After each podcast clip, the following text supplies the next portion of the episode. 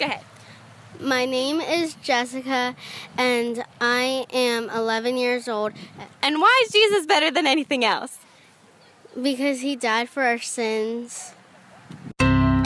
Being a kid isn't easy.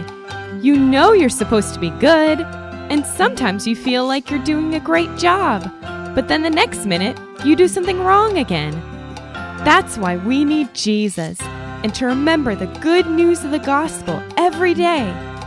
Not just the part about when Jesus came to earth, but God's rescue plan from before he even created the world and the hope of living with him forever so that we can see through every story in the Bible why Jesus is better than anything else and why he wants you to join him.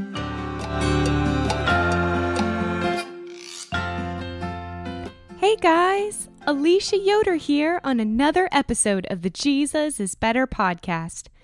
We've been talking about God being like a teacher in a classroom, letting his students know the way the class is going to work best or like a father caring for his precious children. But did you know he's also our friend? When Jesus was nearing the time when he would be put to death, he told his disciples that he wouldn't call them servants, but friends as they followed him. And that same message is for us too.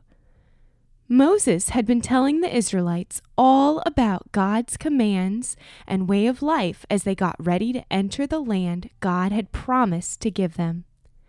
God called them his treasure and said that he would make them his holy people. Moses said, Keep all God's commandments. On the day you cross the Jordan River to enter the land God is giving you, I want you to set up some large stones and write the words of the law on them.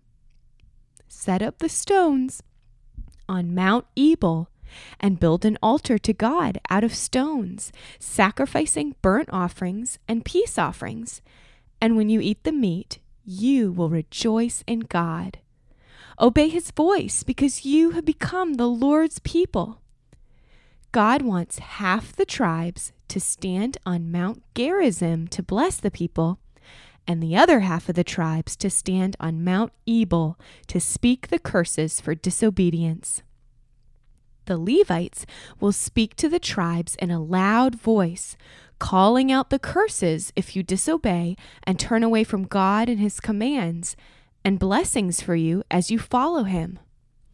The Levites were to say that anyone who makes an idol, dishonors his mom or dad, hurts his neighbor or family member, or the traveler, orphan, or widow, or doesn't follow the law of God would be cursed. And all the people were supposed to say, Amen. But if they obeyed God's voice and followed his commands, God would set them above the other nations of the earth and give them blessings, whether they were in the city or in the field, when they wanted to have children and when they wanted to grow food. Their animals would increase and they would be blessed wherever, whether they were coming in or going out of their homes. Their enemies would be defeated by the Lord, and their barns would be full of food. God would make them holy as they walked with Him. All the peoples on earth would be afraid to hurt them, and the nations would see that the Lord had called them. God would open up the skies to send rain and bless all the work that they did. But if they chose not to obey God's voice, all their work and animals and fields would be cursed, whether they left or came home. They would be confused and frustrated by everything they tried to do and be taken away from the land God was going to give them. They would have sickness and plagues like the Egyptians, and no rain for their crops, and locusts and worms would eat the crops that did grow. Enemies would come and defeat them and live in the houses they built. They would defeat Israel's king. If the people chose not to serve God with joy and gladness in his blessings, they would serve their enemies. Their enemies would break down their walls and cities and eat all their food, so that no one would want to share their food even with their family. God wanted them to be in awe of his glorious and awesome name. Otherwise, they would live in fear and have no rest at night or in the daytime. No one would want them. This was the covenant God made with the people. Moses called all the people and said, God did great wonders in the land of Egypt, but you have not had a heart to understand, or eyes to see, or ears to hear. God kept your clothes from wearing out for forty years, and He gave you food and water instead of growing your own wheat for bread or grapes for wine, so that you would know that the Lord is your God. He defeated King Sihon and King Og to give land to the tribes of Reuben, Gad, and Manasseh. Keep this covenant so that you will prosper in all you do. Everyone is invited to enter this covenant, from the leaders to the women, to the children, to the travelers, to all the servants, to those who haven't been born yet, so that you will be called God's people and He will be your God, just as He promised. You've seen the disgusting idols the other nations worship. Watch out for those who think they can be safe in the covenant, but then do whatever they want instead of following God. If the land is burned and ruined because you turn away from God, and the nations say, Why has the Lord done this? People will say, It's because they abandoned the covenant of the Lord, the God of their fathers, which He made with them when He brought them out of Egypt. They served other gods, so God brought the curses of the covenant on them and they are now scattered in other nations. Moses said, God knows secret things, but he has shown us and our children what we need to know to follow him. But if you are cursed and scattered to other nations, and you remember the Lord and obey his voice with all your heart and soul, then God will restore you and have compassion on you he will gather you from all the places you have gone. He will find you and bring you back into the land your fathers once had. He will cut off sin in your heart so that you will love God with all your heart and soul and live. God will delight in giving you children and good crops when you obey Him and turn to Him with all your heart and soul. God says, my words aren't hidden in heaven or past the sea, but are in your in your mouth and heart. I am offering you life and good or death and evil. Choose life so that you and your children may live, loving God and holding on to him because he is your life. Moses said, I am a 120 years old. I don't get to cross the Jordan into the promised land, but God Himself will go before you. He will do to the nations in the land what He did to King Sihon and King Og. Be strong and courageous, because God goes with you and will not leave you or abandon you. Then Moses called Joshua forward and said, Be strong and courageous, for you are going to give them their land. The Lord is going before you. He will be with you and won't leave you, so don't be afraid. Moses wrote out the whole law and gave it to the priests and elders and said, Every seven years, I want you to read this law to all the people during the Feast of Booths, so everyone may hear and learn to follow God, and even the children who haven't heard it before. God told Moses, you are going to die soon. Bring Joshua to the tent of meeting. And God appeared in a pillar of cloud over the entrance of the tabernacle. He said, Moses, these people are going to break my covenant and forget me and follow other gods. So teach this song to the people of Israel, so that even their children will know when they have turned away from me. You can read the whole song in Deuteronomy chapter 32. but it, some of it sounded kind of like this Let my teaching fall on you like rain on the grass. God is great. He is perfect, just, and faithful, and he never sins.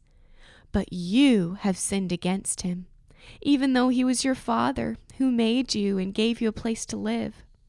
God gave you each a special piece of land, but you were his special people and inheritance. He found you in the desert and took care of you, like an eagle mother, covering you with his wings. He guided you without the help of any other God. He gave you honey, milk, meat, wheat, and wine. But you got fat from your blessings and forgot God and his saving power. So God sent punishment. You chose to drink the poison of worshiping other gods, but those gods didn't come to save you. But God will have compassion on you, so you can see that there is no God but Him. Bow down to Him. When the song was over, Moses said, Learn this song as a warning so your children will know true life. Then Moses blessed each tribe of Israel, saying, God showed himself on Mount Sinai with great fire and power and loved his people. They were in his hand and followed his directions and laws. The Lord became the king. There is none like God, people of Israel, who rides through the heavens to help you. The God who lives forever is your safe place, and his arms are holding you. You are a people who have been saved. He is a shield of help and sword of your victory. Then Moses went up to Mount Nebo, across from the city of Jericho. God showed him all the land the tribes would get to live in, saying, This is the land I promised to Abraham, Isaac, and Jacob's children. And Moses died on the mountain. He was a hundred and twenty years old, and all the people wept for thirty days. Joshua was full of God's wisdom, and the people obeyed him, though the Lord had known Moses face to face. Did God make Israel's choice confusing when he said, I am offering you life and good, or death and evil? He even told them what to choose. So, how are they supposed to show God that they were choosing life? By choosing Him. From the time they were rescued from Egypt to the way God cared for them in the desert, to this final call for obedience before entering the land God had promised them, God was showing them how strong and wise and powerful He was. He wanted to be their king because he knew that living as his children would be the only way for them to have a true life, to be who they were made to be.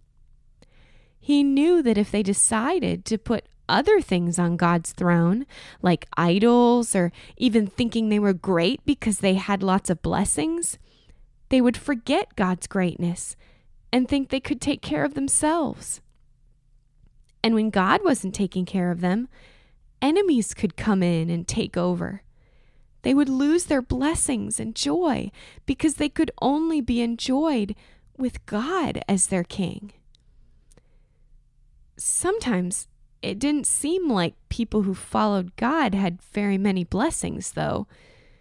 You might remember a man named Joseph who was sold into slavery by his brothers, or a man named Job who lost his children and all his money and got sick. Even Moses, who had mostly obeyed God's voice and leading the Israelites, really wanted to go into the promised land, but God chose Joshua to lead the people in. If God is our king, does that mean that life will always seem fair? That your team will always win their soccer games? Or you will always get to watch the show you want? Or if you're kind to your sister, she'll always be kind back?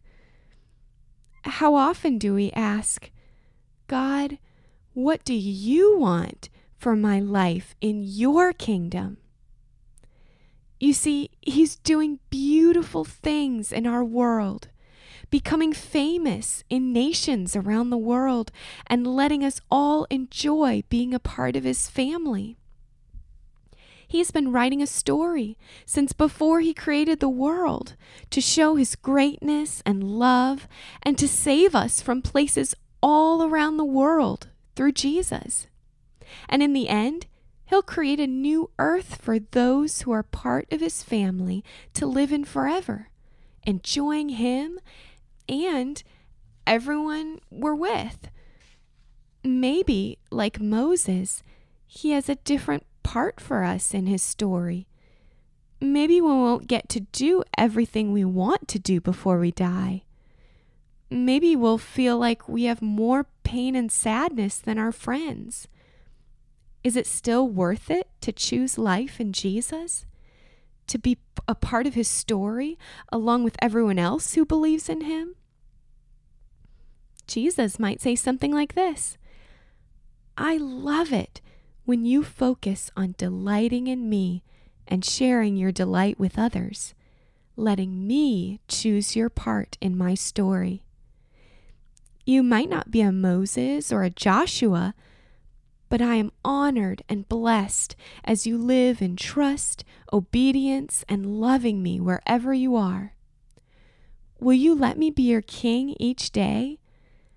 With each job I give you and each moment we are just enjoying being together?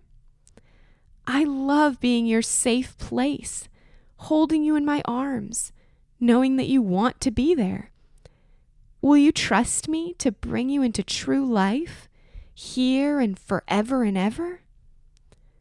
Let's pray. Jesus, we want you to be our King.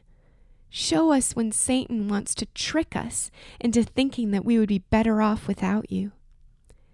Thank you for wanting to be with us and for calling us your treasure. We receive your blessings and joy in whatever happens in our lives. Amen. Okay, guys, thanks again for listening. See you next time.